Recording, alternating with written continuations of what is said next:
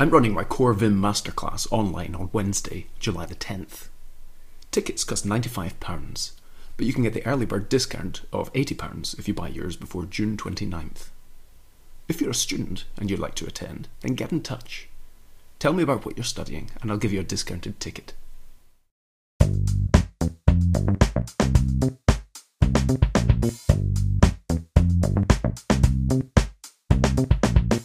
Vspec is a library that allows you to test drive your Vimscript code. In this tutorial, we'll cover the basics: how to inspect the contents of a buffer, how to simulate the actions of a user, and how to invoke user-defined mappings. Vspec is written by Kana Natsuno. You can find the library on GitHub, and Kana's blog has instructions on how to set up a Vim plugin to use Vspec. I won't demonstrate those steps in this video, but you can find links in the show notes for this episode. I've set things up here so that I can run the Vspec tests using the rake command. I've also defined a mapping that lets me execute the tests from inside of Vim. There's nothing to see yet, so let's write some tests. Vspec lets you write tests following a format that resembles RSpec. We can use a describe block to specify a context, then wrap each individual test in an it block. Each of these blocks is closed with an end keyword, just like in Ruby. We can place Vimscript code inside of these blocks, and it will be executed by the Vspec runner. Let's start by making an assertion using the expect command, which is provided by Vspec. You can read that as expect line 1 to equal welcome to Vimcasts. Let's execute the Vspec runner, and we should have our first failing test. Vspec shows the expected result and the actual value, which in this case is a blank string. Now let's make that test pass. The simplest thing I can do here is to use the put ex command, which adds a line of text to the current buffer.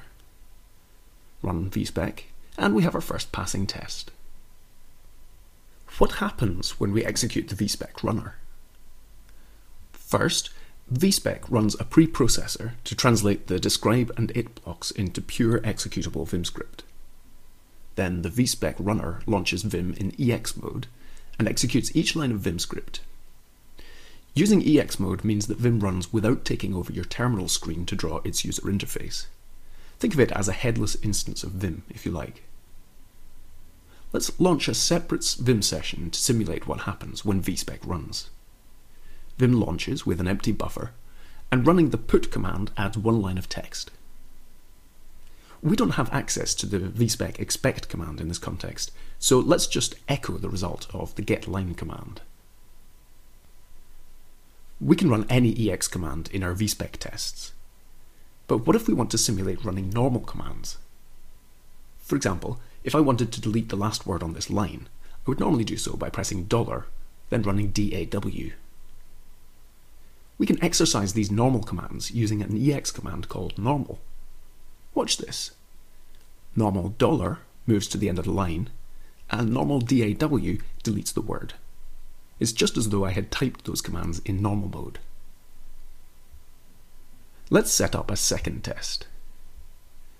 We'll use the normal command to move to the end of the first line, then delete a word. I'm going to duplicate the assertion from the first test, expecting this test to fail. It looks as though our normal commands have indeed changed the contents of the buffer. We can make the test pass by changing the expected string.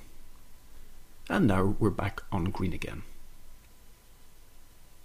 There's something else that we could test for in this case. The delete command doesn't only change the contents of the buffer, it also saves the deleted text to a register. And we can check this using the getreg command. The double quote symbol stands for the default register. Run that test. We have a failure, which is easily mended by prefixing a space at the start of the expected string. And now the test passes. So far, our tests show that we can read and modify the contents of a buffer. But there's a problem with this test suite as it's written. The quickest way I can demonstrate is by switching the order of the two tests. Now we have a failure. Can you see why? We start by populating the buffer with a string of text. Then our first test modifies the buffer, which breaks the second test. We can fix this by using a before block. Let's move our setup code from the top of the file to inside the before block. Now this line of code is executed before every test run within this describe block. And our tests pass again. It doesn't matter which order they appear in, they still pass. We can further isolate our tests using the new command to create a fresh buffer before each test.